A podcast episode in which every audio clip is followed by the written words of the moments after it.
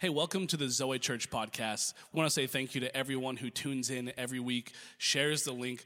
Zoe is a church that is about Jesus, for Jesus. We preach Jesus. So every time you share the link, you're sending Jesus to someone. Today, we're really excited because we are going back into our Go Low series for a message called The Value of the Valley. We can't wait for you to hear it. Why don't you check this out? And we're going to continue in a series we've been in uh, for a while now. I think maybe this is our fourth or, or fifth week in the series. It's called Go Low. Everyone say Go Low. Low, low. I just every time I want to apple bottom jeans this uh, this series. It's, it's the whole thing. We're in a series called Go Low, and really what we're talking about is we're talking about pride versus humility. And living a life that honors God is a life lived with humility and not with, with pride. See, pride is trying to um, make your ways above another's ways and ultimately above God's ways. Pride is the thing that wants us to take control of our life, us to c- take control of our situation. Humility, if I can give you a quick definition, the definition of humility is letting God be your God. Not just letting God be God, because that's easy, right? I want God to be my neighbor's God because my neighbor leaves out their trash cans on the, on the street for an extra day. Like, God, uh, speak to their heart. God, fix their attitude. God, do something in them. But I, I, I, I think I got it under control for myself.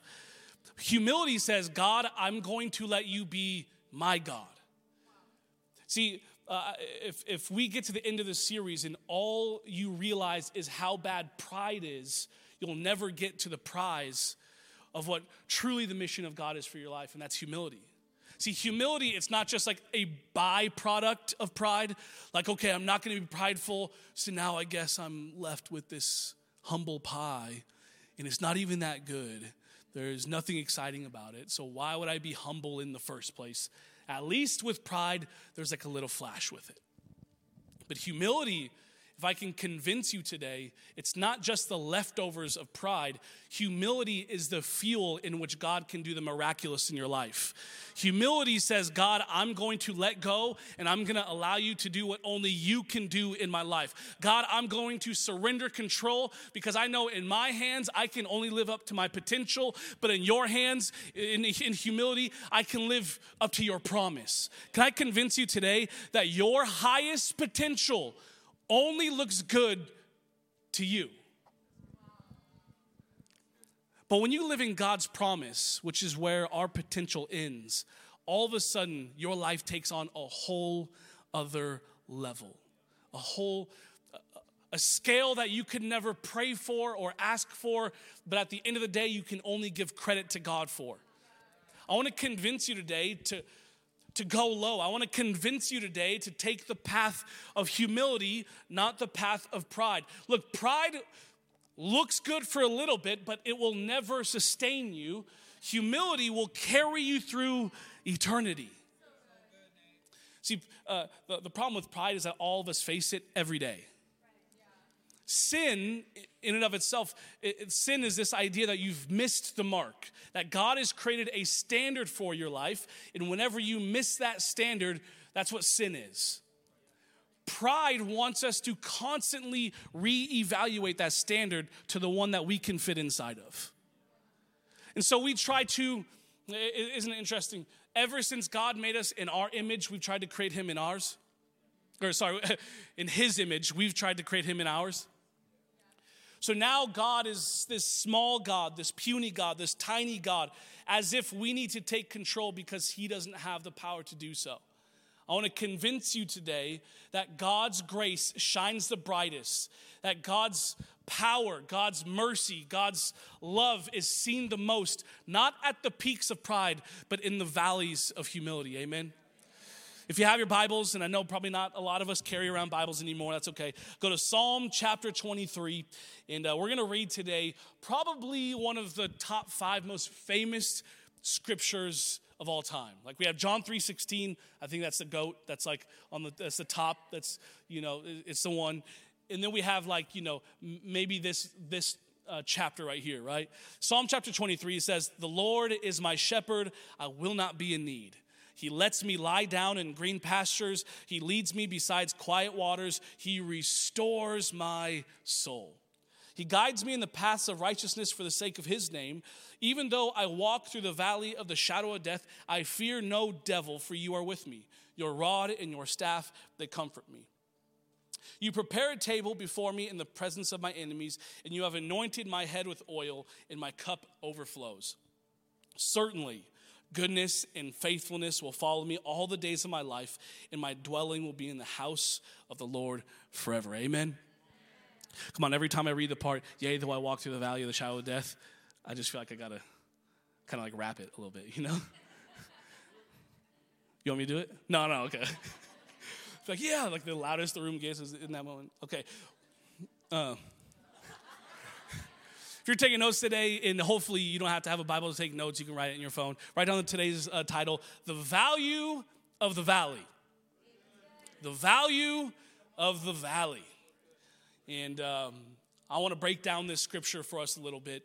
It's not just a lyric, it's not just like probably the number one most quoted uh, scripture in entertainment, but it is a scripture that's full and powerful and teaches us that there's there's value in the valley.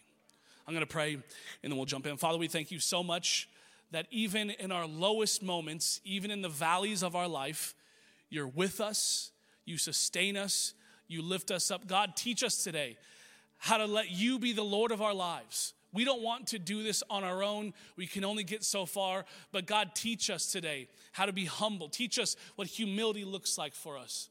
God, would you receive all the praise and all the glory in Jesus' name?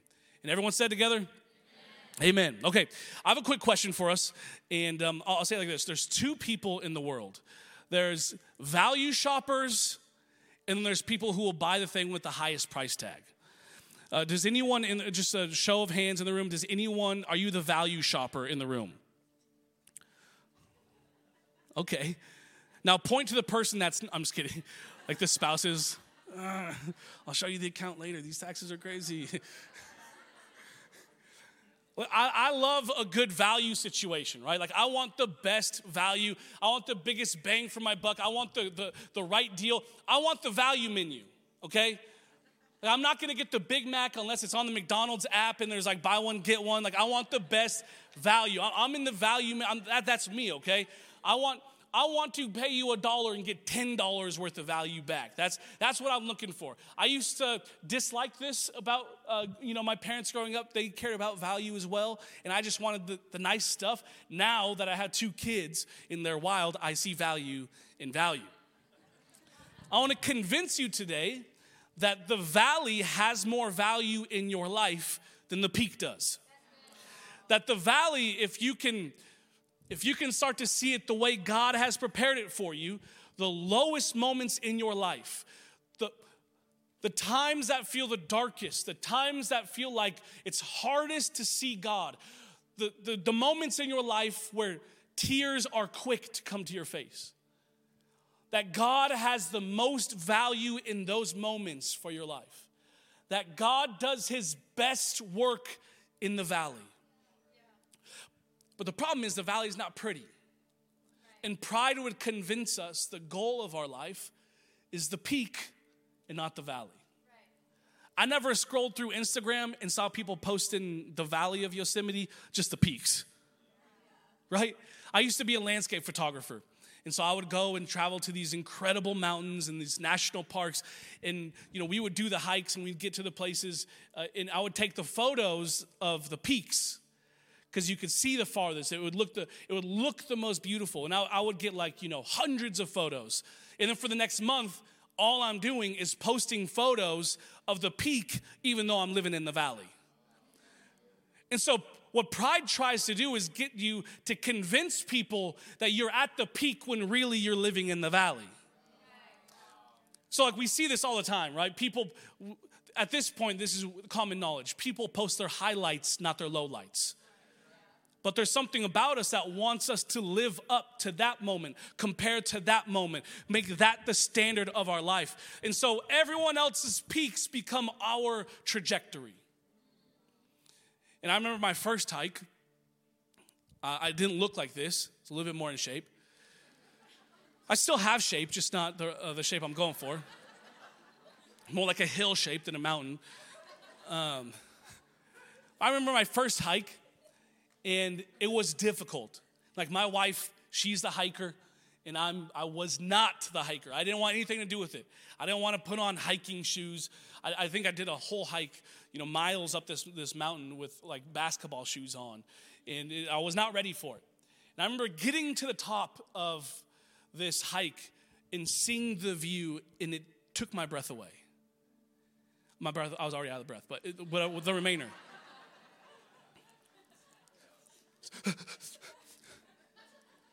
I remember looking out, being like, this is insane. I've never seen a view like this. And then in about five minutes, that reaction started to fade away. And I realized, dang, we got to go back down the mountain now. I'm already hungry. Already ate my PB and J. Already ate my string cheese. It was lukewarm, disgusting. I brought a juice box like I was seven years old. You know, like. And I realized really quickly, at the top of this mountain, there, there were no buildings. There was no restaurant. There was no homes. There was nowhere for life to happen, just a view to see. I had to go back down the mountain into the valley to find where life would happen, to find where health could be found, for food to be found, for community to be found. On the top of the mountain, the air was thinner. It was harder for me to breathe. It was harder for me to catch my breath. The wind was whipping around. There was nowhere for me to hide from it. The sun was pounding on us. There's no shade for us to have. But for some reason, we think that the peak is where we should is where we should settle. I'm here to convince you the value of the peak is the perspective to see where your next valley is going to be. I'm not saying that the peak doesn't have value. The peak does. It's, it's for a moment, not for a lifetime. Jesus would go up to the peak, and in, the, in, in those moments, God would encounter Jesus. His Father would encounter him and things would happen, right? We had the transfiguration and Jesus was transformed. Or Jesus did the Sermon on the Mount and he began to talk in such a way that once you came off the mount, this was the life that you're supposed to live.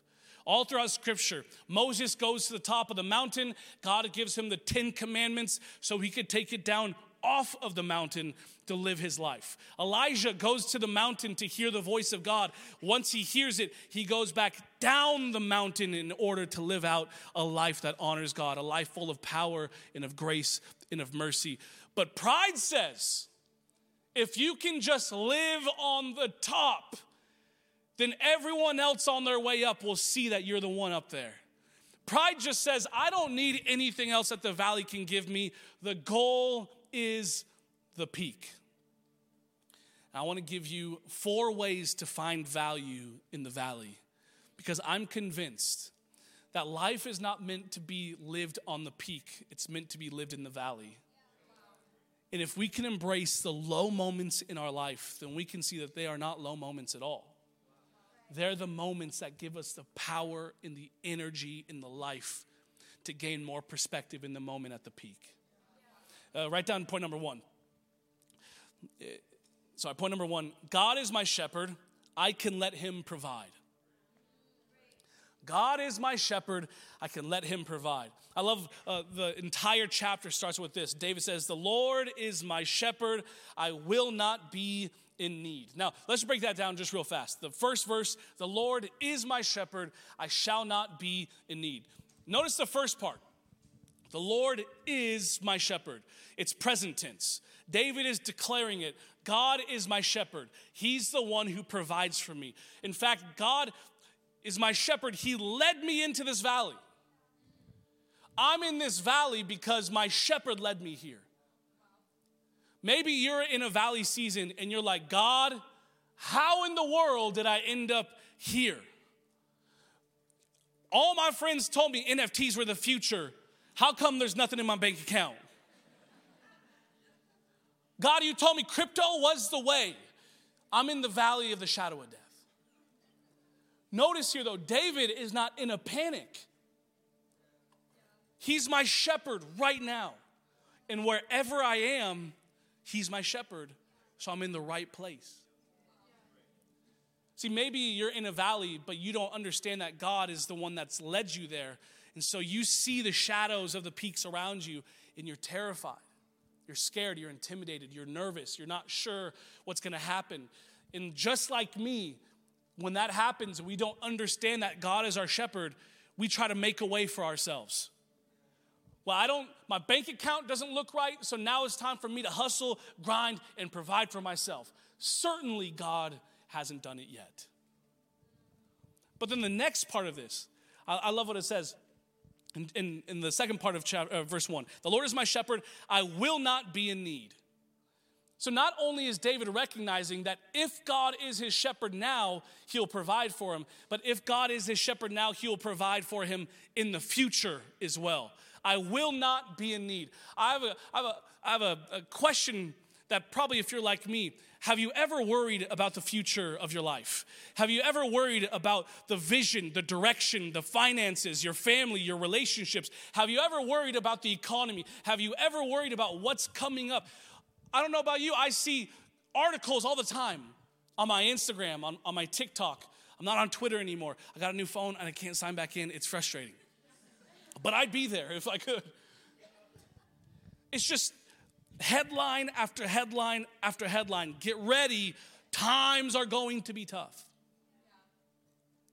What if I told you that God is the same yesterday, today, and forever? And if He provided for them then, God can provide for you now, God can provide for you in the future.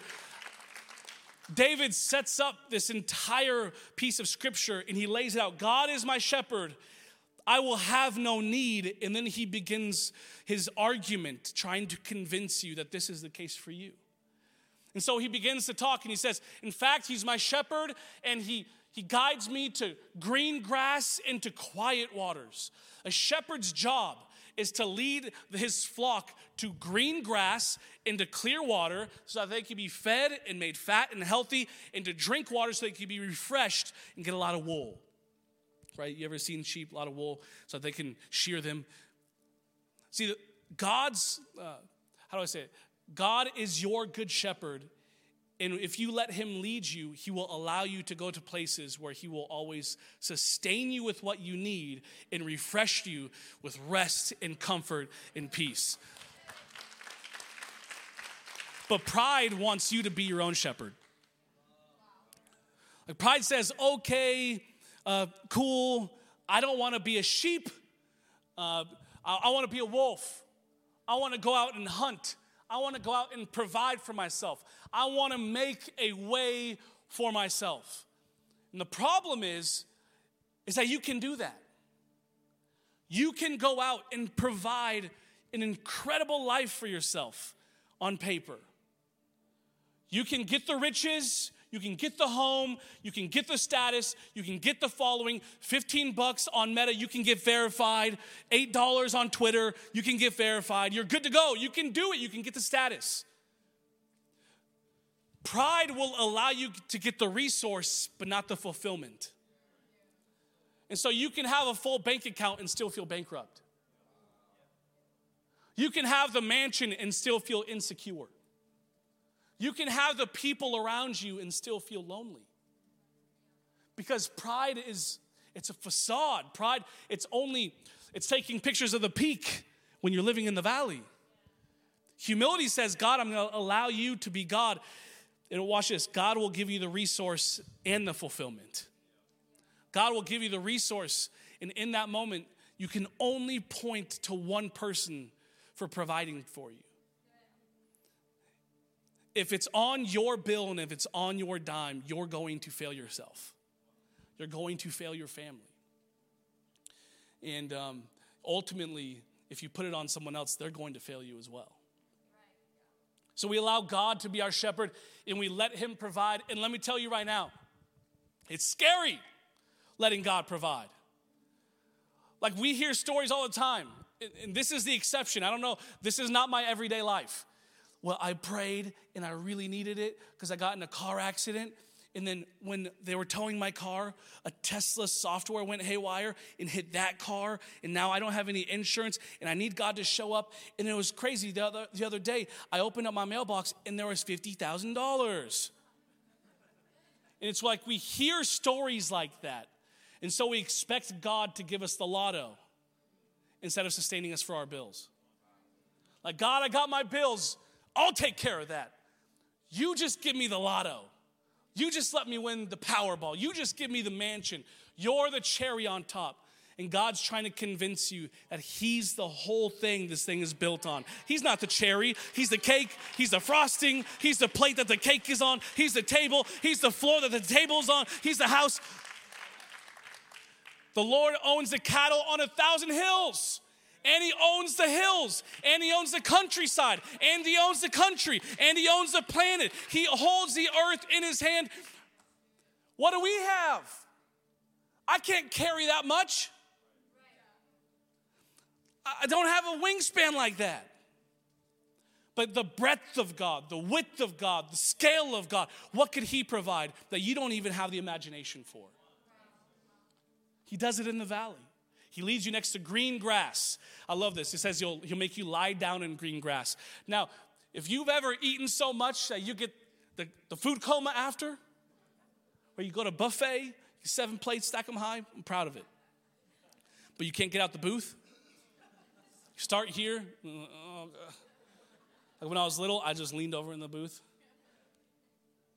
It's like you get so full, you now you got to rest. See, shepherds would lead their sheep to green grass and they would eat their fill. And because there was so much grass, it was comfortable for them to lay down in it. God wants to provide for you in such a way that you have your fill and you have peace in it. You have rest in it. You have refreshment in it. Amen. Second way to find value in the valley, write this down. God is my restoration, I can let him in. God is my restoration, I can let him in. Not just like into my house or, or into our church. I want to let him into my soul. I want to let him into, into my heart.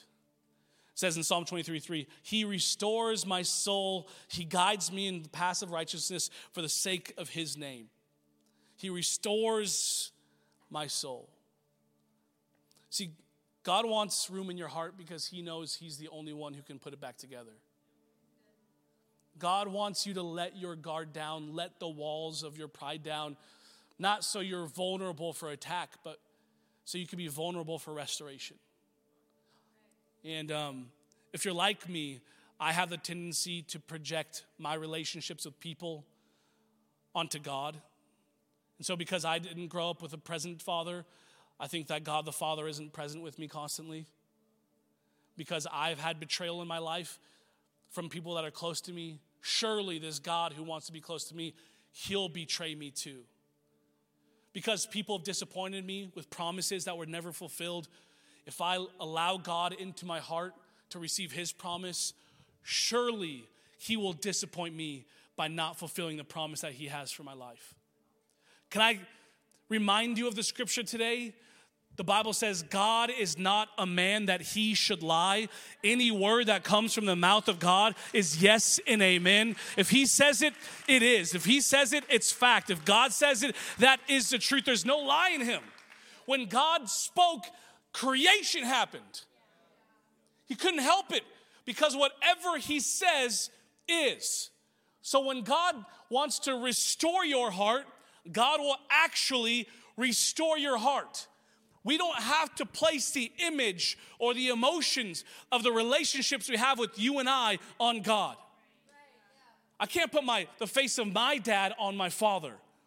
I can't put my the face of my pastor on God. Maybe you're here in this room and you're like, Nate, you don't know what's happened to me. You don't know the hurt I faced.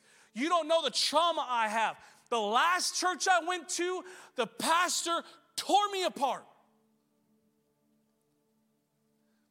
And any time you place your hope in a person, that will happen. You place your hope in your spouse, it's gonna happen. You place your hope in a teacher, in a pastor, a professor, a friend, they will fail you. put your hope in yourself, you'll fail yourself. How many of us have kept up with our New Year's resolutions? I just have it written in the bottom. My last resolution don't do my resolutions. So now I feel like I've done something, right? like this is all of us. We don't do what we want to do, and the things we don't want to do, those are the things that we end up doing. We fail ourselves constantly. And so we project them on God. Please understand that God wants to prove to you, God wants to show you that if you trust Him with your heart, not only will He piece it back together again, He'll make it better. See, some of us were like, I don't want to take down the walls of my heart. My past isn't even worth it. God, if you if you knew what I did yesterday, last year, in my youth, you wouldn't even want to heal my heart. You want to restore my heart so I can do it all over again? As if we're some DIY project that we find on OfferUp and resell. See, God isn't about um, restoring the old you. In the Bible, whenever God restores something, He makes it better than the original product. He makes it stronger. He makes it grander. He doubles it. He triples it. He makes it better. He makes it supernatural. So whenever we give our heart to God and He restores it, He's not going like, okay, here's your cute little heart. It's back now. I hope you don't mess it up again this time. He goes, I'm going to prove to you that everything that broke your heart, I've used to make it stronger. That pain you felt in your past, that shame, those moments you were afraid to tell anyone about, I can use those to be the things that give you a platform to tell people about me in your future. You want to know what real healing looks like? It's your ability to talk about and encourage people through the things that used to scare you to tell. I want to give you three quick ways, and I promise they're going to be fast. You want to let God into your heart. Number one, you pray. In prayer, for some of us, it's intimidating because we think it's a shopping list. God, this is what I want. This is what I need. I want that thing. I want that person. I want to go to that place. And God, if you don't do it, then it's on you and I'll be disappointed with you. So, why would we pray? God hasn't shown up in the past when we wanted that thing. Why would I continue to pray? Let me tell you, when you let God in and you continue to pray, it's a conversation, it's not a shopping list. When you begin to pray, you begin to start a relationship with God. When you begin to pray, it's it's uh, imagine if my wife, if I only asked things for my wife. Uh, Steph, this is what I need from you. I need you to cook, clean. I need you to, like, dear God, my marriage would fall apart really fast. But instead, we have conversations. How's your day? What do you need? Are you going through anything right now? How can I be there for you? I wonder if God is saying the same things to you, but we're so busy sharing with Him our needs that we can't even hear His grace, His mercy, His comfort, let alone His direction. You want to let God in, it starts. The first step is to pray. Maybe you don't know what to pray. You could just start like this uh, Jesus, I don't know what to pray, but I believe you hear me. That's it. That's how you start the conversation. You know when you call a friend, you call a friend and you're like, Can you hear me? Are you sure? Hey, I gotta step out real quick. The music's too loud, right? I, I gotta get out of here. I gotta wait for better reception. Prayer, it's gonna feel like that for a little bit. God, can you hear me? God, I need to quiet these voices down a little bit. I need to turn down the music. And all of a sudden, you begin to hear God. And the second way that you uh, let God in is you read the Bible. I know this is super practical and uh, it's, it's nothing crazy. You, you read the scripture. Because if you want to know what the voice of God sounds like, it sounds like the word of God.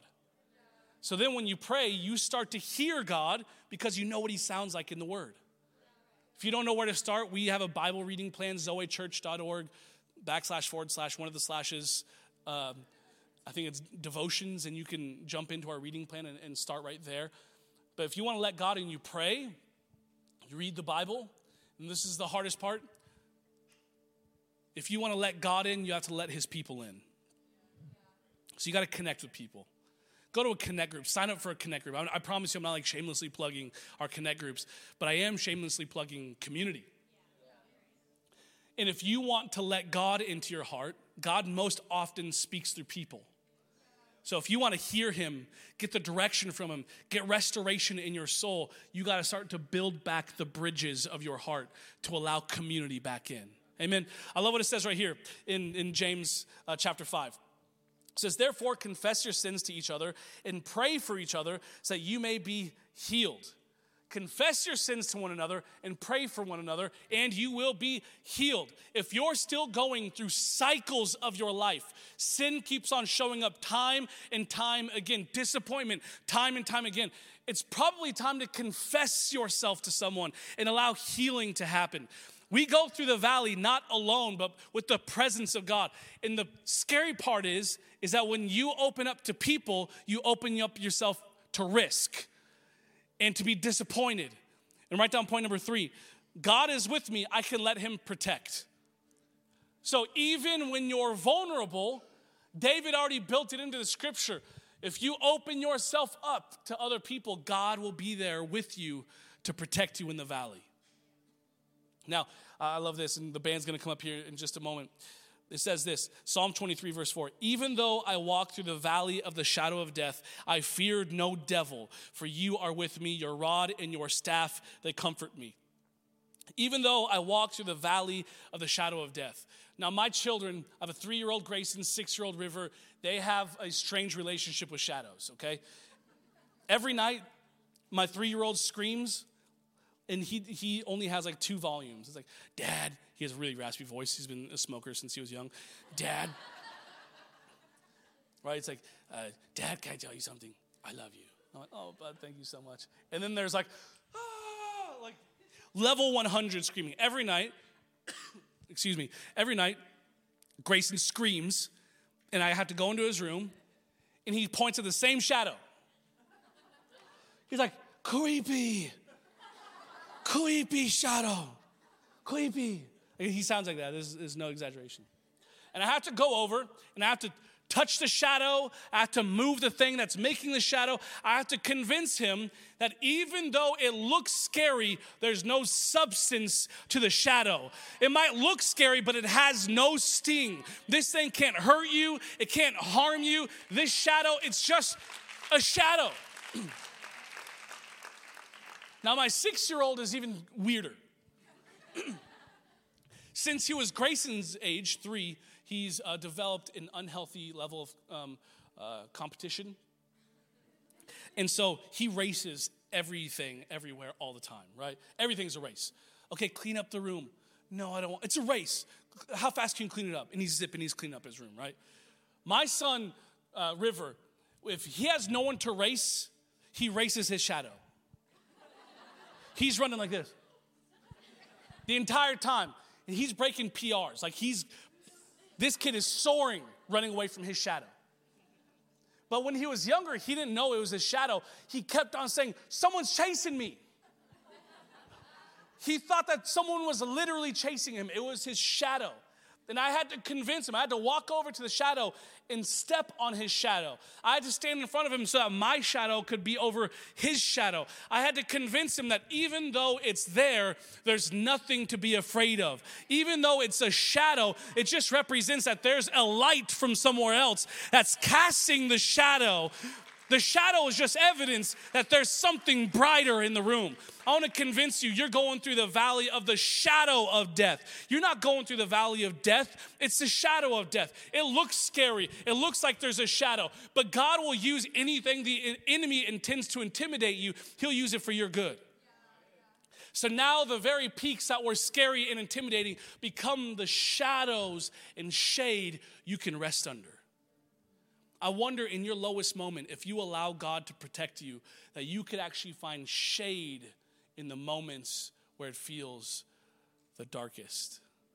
Find rest, find uh, stillness in a world that is full of movement, speed, sound.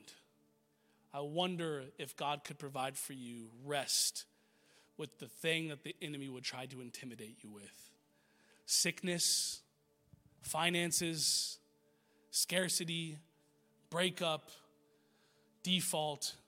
I wonder if you could find rest in God's protection over your life. I think God wants to protect your calling, God wants to protect your dreams, God wants to protect the direction that He has for your life. Amen. Write down this last one. Band, you can come out uh, whenever, you, whenever you'd like to come out, uh, but right now would be great. Point number four God is ahead of me, I can let Him lead. Today, I just want to convince you that there's value in the valley, and it's a different message. We're not just attacking pride, but I hope that you see the value in going low, the value in humility. Today wouldn't be preaching as much as teaching what the scripture is trying to tell us that even in the darkest areas of our life, God is, is near. God is with us. He's gone ahead of us. It says, You prepare a table before me in the presence of my enemies, and you have anointed my head with oil, and my cup overflows. See, God, not only is He with us, this is how big God is, He's gone ahead of us. God has prepared a table. Some, some verses say it's a banqueting table in the presence of your enemies. In a, uh, I, don't, I don't know about you, but when I have people over to my house for dinner, like we clean the house, sweep, we do all the stuff. Like I clean stuff that I know no one's even gonna look at. I'm like, we gotta organize the garage, babe. He's like, what are you talking about? We, you know, we wipe down the tables, we get rid of all the crumbs and all that stuff from our kids. The, you know, Sharpie marks are still there. We can't get those off. We put the table runner out. We go and we get the, you know, we put the, the plastic dishes away. We bring out the glass ones. We get the nice silverware. We, we begin to cook earlier in the day. Time brings flavor, just so you guys know. Um, so, we, you know, we, we're cooking earlier in the day. We're preparing things. It's done cooking. We cut it up. We prepare it. We make it look nice. We pour the drinks. We, we set the table before anyone is even there to sit down. Then, once people sit down, they can enjoy a feast together and they can enjoy community together. And the reason why we go through this trouble is because we know that the people that are going to sit down at this table have a value that we want to honor. So in this valley, God goes ahead of you in your darkest moment. Take hope, God is ahead of you. Where you are is not final. This is not the last place you'll be. We don't just sleep in the valley, we go through the valley, we walk through the valley. We don't have to run. God's not in a rush. He took time to prepare. He's not like, we got to get through this thing as fast as possible. He's like, let's take a moment in the middle of the valley, around our enemies. Let's feast together. If God's not in a rush to get out of the valley, I don't want to be in a rush to get out of the valley. I want to leave the valley fully feasted on everything that He has for me. I want to encourage you today. God's prepared something for you in this season. God's prepared something for you, and maybe you're at the peak and you're like, this, I'll never be in the valley again. I'm, I'm just here to tell you the valley's coming.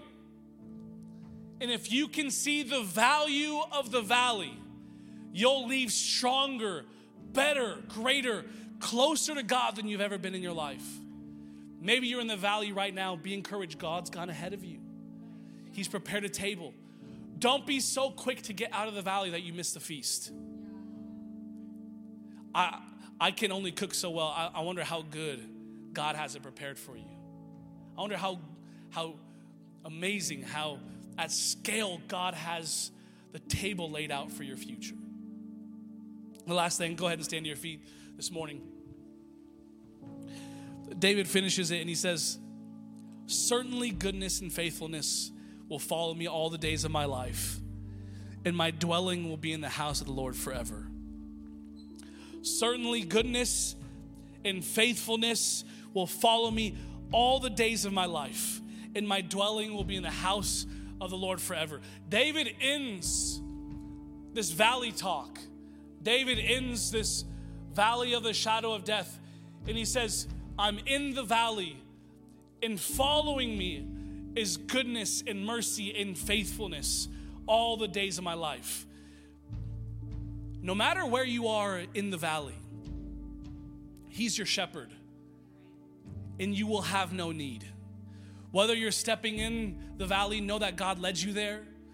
If you're in the middle of the valley, know that there's no shadow that can harm you. There's no attack of the enemy that's greater than what Jesus has done for you. Maybe if you're in the middle of the valley and it seems like the darkest, it seems like the scariest, it seems like there's nowhere out, know that God has prepared a table for you to have a feast, to take a hold of everything that you thought was gone. God wants to restore. Remember, the valley, it's useful for two things civilization and expansion. You don't plant vegetation on the peak, you plant it in the valley. So, what you thought might have been buried, know that God in the valley will plant it. God in the valley will make it grow. God in the valley will create fruit from it. God in the valley will do what you can never do on your own. Jesus, in his lowest moment, in his deepest valley, he was planted into a grave. He was not buried in the grave, he was planted in the grave. And when he rose out of that grave, he gave us a fruit called everlasting life. I, I wonder today if you would take advantage of the value of the valley.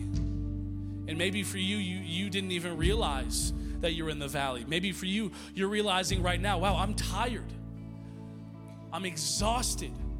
I don't know where my next paycheck is coming from. I don't even mean financially. I mean like the next time you're gonna feel good about yourself, the next time you're gonna look in the mirror and realize that you have value. When's the next time these things are gonna come? I'm here to tell you right now God, in one moment, can give you the full value of the valley. Maybe you're in this room and you've never said yes to Jesus.